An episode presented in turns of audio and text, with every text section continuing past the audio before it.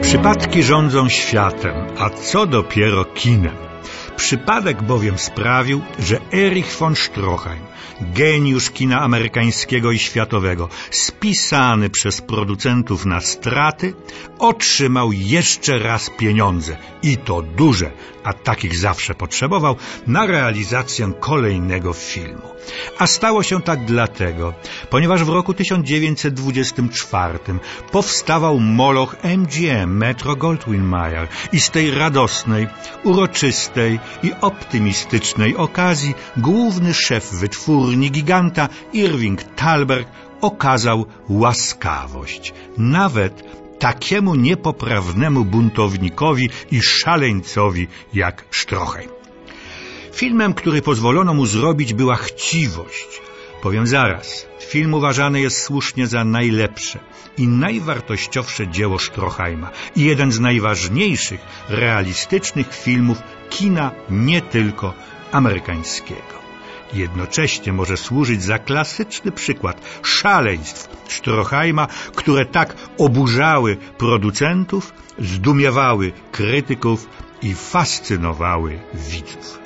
Chciwość jest adaptacją powieści amerykańskiego pisarza naturalisty Franka Norrisa. Powieść ta nosi tytuł McTaggy. To nazwisko głównego bohatera. Przed przystąpieniem do zdjęć Stroheim tak mówił.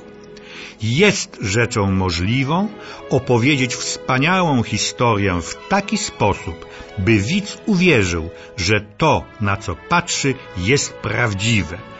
Tak jak Dickens i Maupassant, Zola i Norris chwytają i odbijają życie w swych powieściach. Z tą właśnie myślą oddania życia na ekranie przystępuję do adaptacji filmowej powieści Norrisa McTaggy. Jest to opowieść o górniku, który traci pracę i zostaje dentystą amatorem na przedmieściach San Francisco. Ponieważ wyrywa i leczy zęby z coraz większą wprawą, ma spore powodzenie. Jedną z jego klientek jest Trina, córka niemieckich emigrantów. Cholewki smali do niej także przyjaciel Maka Markus, który jednak widząc poważne zamiary obojga, wycofuje się z rywalizacji. Tuż przed ślubem Trina wygrywa jednak na loterii pięć tysięcy dolarów. Wściekły Markus domaga się wygranej, a przynajmniej jej części.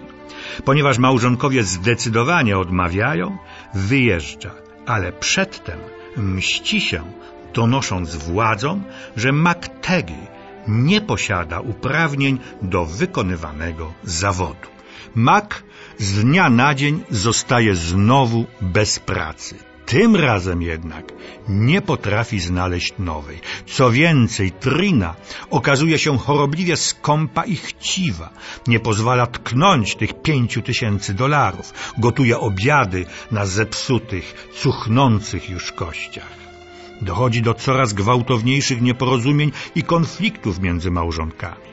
Kiedy mak po dłuższej nieobecności wraca, nie zostaje przez żonę wpuszczony do domu. Doprowadzony do ostateczności morduje ją, zabiera ukryte pieniądze i ucieka. Wybiera drogę najkrótszą, ale najniebezpieczniejszą. Przejście przez Dolinę Śmierci na pustyni Mojave na południu stanu Kalifornii. Markus, widząc listy gończe za byłym przyjacielem, najpierw przyłącza się do pościgu, a potem sam rusza w ślad za MacTagim przez pustynię, po to, by odebrać mu te feralne pięć tysięcy dolarów i zdobyć jeszcze nagrodę za schwytanie mordercy.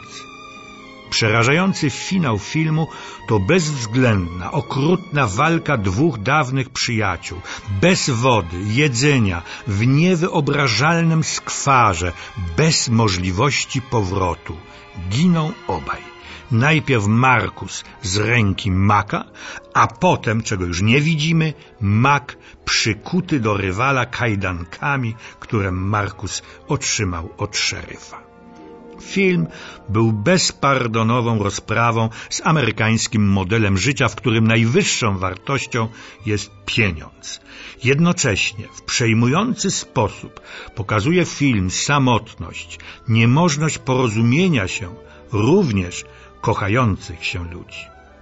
Stroheim, dążąc do absolutnej wierności prawdzie oraz chcąc uzyskać zgodny z założeniem pełny fizyczny i psychiczny rysunek bohaterów, zmuszał aktorów do życia, do mieszkania w takich warunkach, jak postacie, które odtwarzali.